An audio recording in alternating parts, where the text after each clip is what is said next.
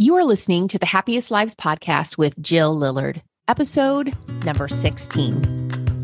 Welcome to The Happiest Lives Podcast, where you'll learn to think better, feel better, and become the woman God says you already are. Here's your host, Jill Lillard. Hey friends, thanks for joining me today. I'm really excited to be here. This month, as we consider the concept of being and doing, let's talk about aspirations and goals. You might not think so, but these concepts are very relational in nature as they are about our relationship with ourselves, our Creator, and the world around us. When you are being the woman God called you to be, abiding in His truth, you will not be looking for your marriage or other people to fill you up and make you happier. You will recognize there is so much more to your life. We enjoy relationships when we aren't expecting people to meet our deepest longings or give us worth. In the same way, we enjoy our achievements when we aren't idolizing them, expecting them to give us something that only God can. If your thoughts create your feelings, which fuel your actions, which get you results, then you can see that there is a relationship between your aspirations, the results you are getting, and the things you do. Though they are related, there is a distinction between our aspirations and goals. Aspirations reflect our desires, dreams, values, that long-term vision. They encompass our spiritual beliefs, interest, and the desire for purpose and fulfillment. All the things that you want and pray for are your aspirations. Goals, on the other hand, are more concrete and action-oriented, typically focused on tangible outcomes within a defined time frame. They serve as the means to realize our aspirations, acting as the building blocks that lead us closer to our broader vision. Let's say you aspire to become a successful writer. Your goals might include completing several writing projects, attending workshops, or submitting your work to publishers.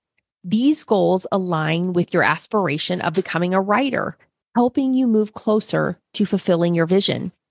If you aspire to be a happy wife, your goals might include using the talk table to have calm conversations, looking at a daily heart scan to manage your mind and emotions better, and identifying 5 ways you're trying to change your husband and replacing those with actions that help you take 100% ownership for yourself.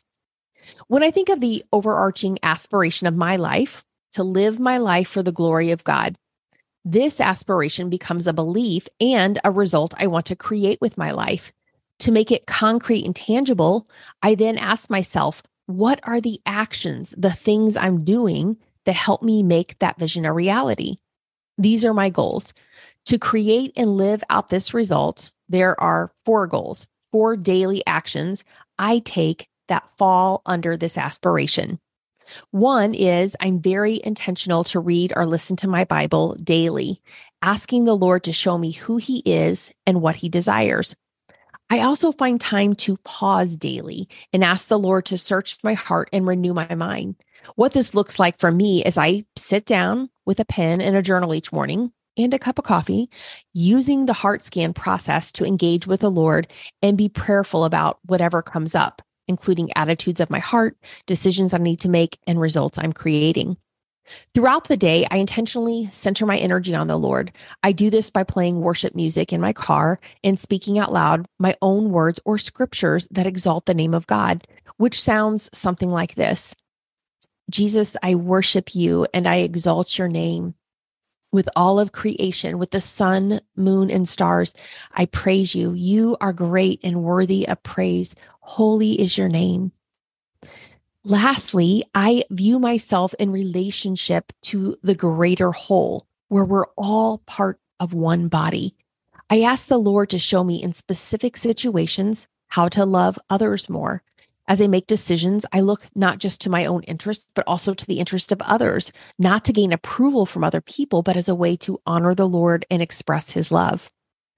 Mark 12, 30 and 31 reads, "You shall love the Lord your God with all your heart, with all your soul, all your mind, all your strength. The second is this, you shall love your neighbor as yourself. There is no commandment greater than these." Worshiping God and loving others is the heart's desire of a spirit-filled person. And as we bring our desires to the Lord in prayer, He will align them with the desires of His heart. Within each of us, God has given us giftings, personalities, and interests. He made us uniquely. And so though we have a shared aspiration of knowing and loving God, He also gives us specific heart longings and callings. I don't know about you, but I love to have goals. I know some people argue that goals get in the way of just being present in our lives and relying on the Lord to lead us and provide, but I think the opposite. Because I am intentional with my time and what I do, I am able to be more present in my life. As I push myself and live a disciplined life, I rely on the Lord to lead and provide for me as I cast off all that hinders. I like to do my goals in such a way that I'm not striving to earn or be something. I do them from a place of being and having. I love the imagery in Hebrews 12, where we imagine that we're running the race of our life, persevering, pressing on toward the prize ahead of us with a cloud of witnesses who've gone before us. We run in partnership with the Holy Spirit that dwells inside of us. And so it's very exciting and life-giving, even when you come to the end of yourself, because you can find the eyes of Jesus and know it doesn't all depend on you. His sweet grace is always there with us. Goals are a great way to give your brain direction and focus. When we have a vision, we find motivation and inspiration. Our lives become more interesting as we ignite our passion, drive, and determination. There's a deep sense of satisfaction and purpose as we live an intentional life, honoring our highest values. As I aspire and do my goals, I grow in knowledge, skills, and experiences. I step into what God has equipped me to do and discover capabilities I didn't know I had. And you can do that too. As we persevere, we will develop character and our faith will grow legs. If you can't tell, I really value self-discipline. However, I strongly believe it's important to have a certain amount of flexibility, adaptability, and an openness so that you don't become so rigid and unrelational. Make space for the Lord to lead you, and in this way, you will keep in step with the Spirit during the journey, which is more important than the achieved goal. Knowing Him in the process is the goal. Now, even though I love goals, my life is not defined by achieving my goals. I know achievement will not make me a better or happier person. The reason you want to have goals is to meaningfully direct your life, opening yourself up for growth, not to hit some magical place where you have arrived. Because, my friends, we will never arrive until heaven. We are always becoming who we already are. As you pursue your goals, I encourage you to enjoy the present moment and experience the Lord in the process. Let your goals be a means to greater connection, not disconnection. Anytime you set a goal, there will be an obstacle. There will be a reason not to do it, justifications for taking the easy road, and excuses to do the status quo. Obstacles are actually a great reason to set goals, as they become an opportunity to discipline your flesh and lean into the Spirit. As you plan your course, remember, it is the Lord who establishes your steps. We read that in Proverbs 16:9. So even as we face obstacles, we can trust in God's sovereign plan and submit to His guidance. The Bible often shows us that through the process of wanting, pressing on, and facing obstacles, we can experience the greatness of God. In 2 Corinthians 12:9, Paul recounts the words of the Lord to him. My grace is sufficient for you, for my power is made perfect in weakness. This teaches us that in our moments of weakness and limitation, we can witness the power of God working in and through us. Goals provide our brain with structure, supervision, and direction. To create the new results, we have to think differently, which will fuel new emotions, leading to the required actions. You are going to be creating a result in your life either way, so don't you want to do it with intention?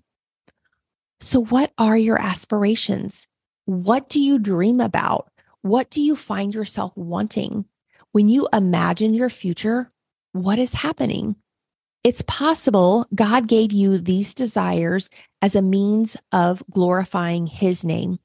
The attributes and tendencies He has given you, your personality, the way He wired you, it may be a natural way for you to love Him and love others as you contribute to the greater whole.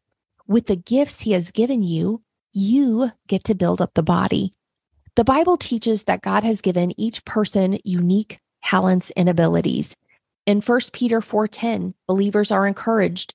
Each of you should use whatever gift you have received to serve others as faithful stewards of God's grace in its various forms.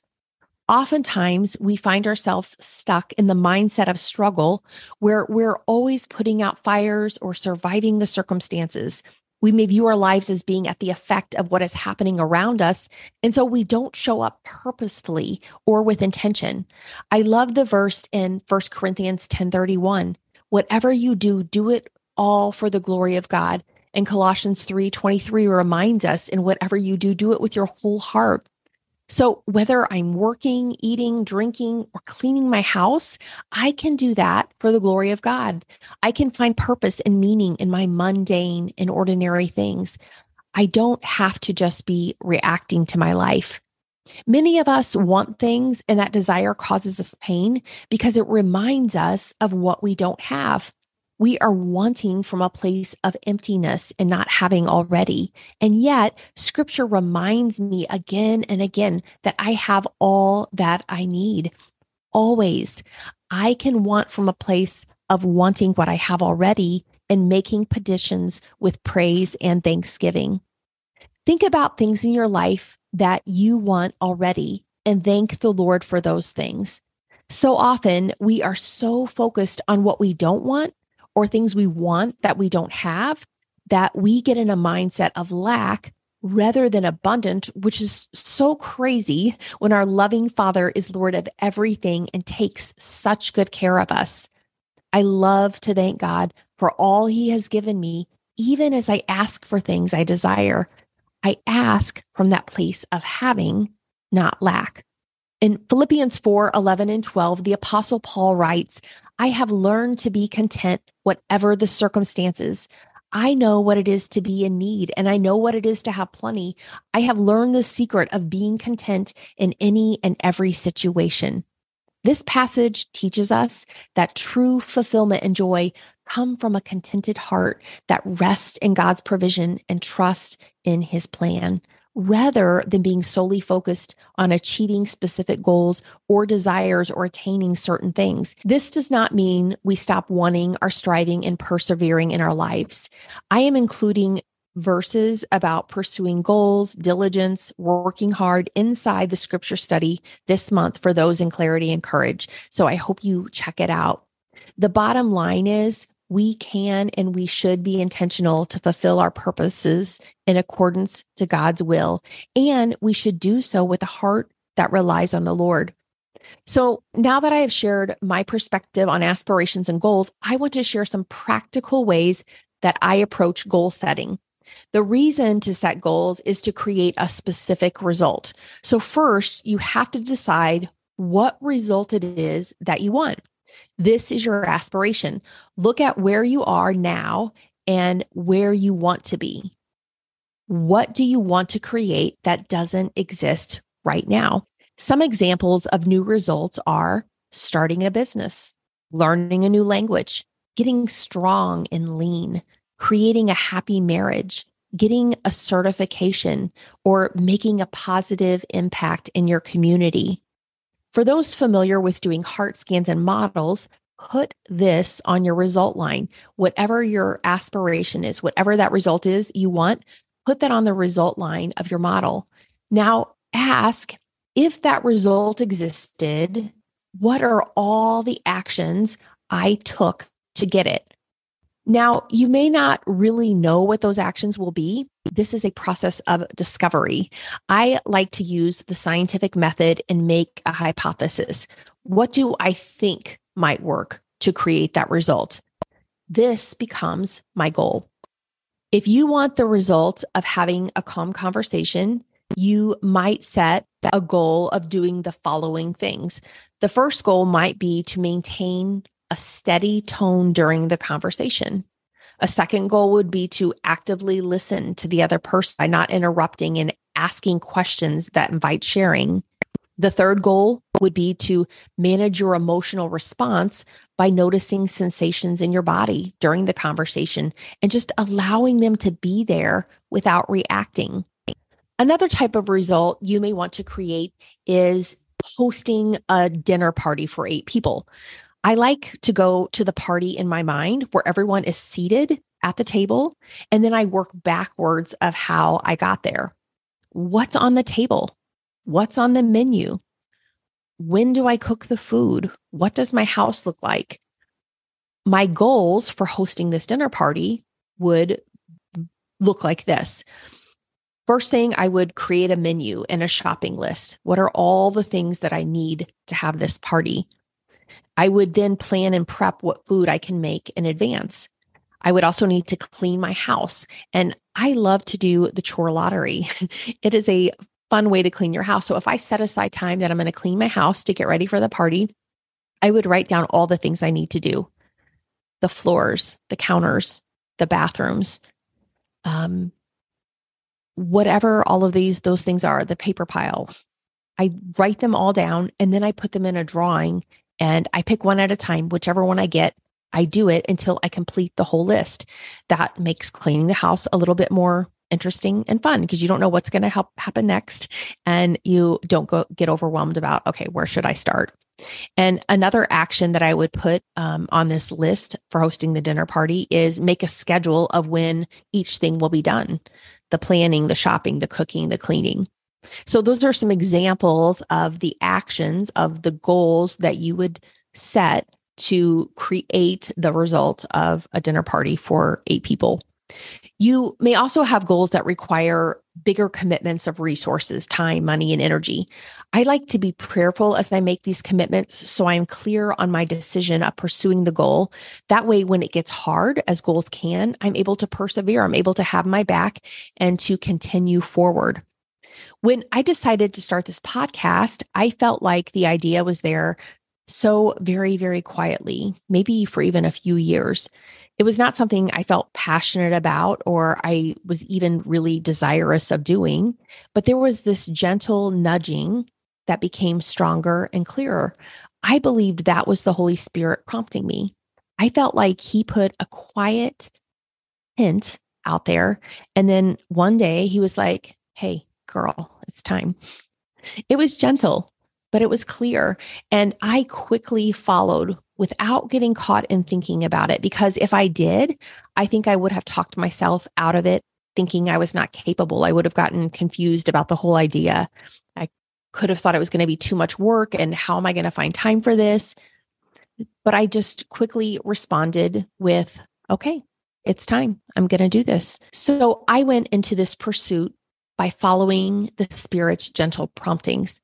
I brought into it a gentle, trusting energy. There were moments I was like, how am I going to get this done every week? What have I gotten into? But I would just feel the Lord whisper to me, I got you. Don't you worry. I then told myself, well, in a year, if this doesn't seem fruitful, I can say I did it and then I can be done. And so I don't know where I will be in a year, but I have seen so much fruit already, and I've sensed the Spirit's presence helping me and leading me. There is a striving and persevering and taking on something like this. It's a lot of work. You don't just sit back and wait for a podcast to just appear with your name on it. I have created a process for myself, which includes a creation and recording schedule, along with a map of future episodes. I'm on top of this work so that it won't become burdensome. I have to be very diligent to produce one podcast a week on top of everything else that I was already doing. So there is an aspiration, a new result. I'm moving toward it, and I have goals, actions that I take to make it happen. If I didn't take those actions, then it wouldn't happen. But equally important to the things that I'm doing is the energy I bring into the process. The energy, that is what is fueling the actions. And the energy that I am intentionally bringing into this is peace. The thought creating that feeling of peace is the Lord is leading and providing for me. That makes me feel really peaceful. And when I feel peaceful, I am able to press on and move forward in a way that is clear and confident, because I really believe that. I believe the Lord is leading and that He will provide. I can feel the peace, and I give each podcast production over to the Lord. I relax, I let go, and I diligently follow a schedule, creating time to create, record, and plan. So whether 1 million people listen to my podcast or not, it doesn't matter. Who I become and what I discover in the process of making it, that is worth its weight in gold. So what are your aspirations? How are you making them a reality?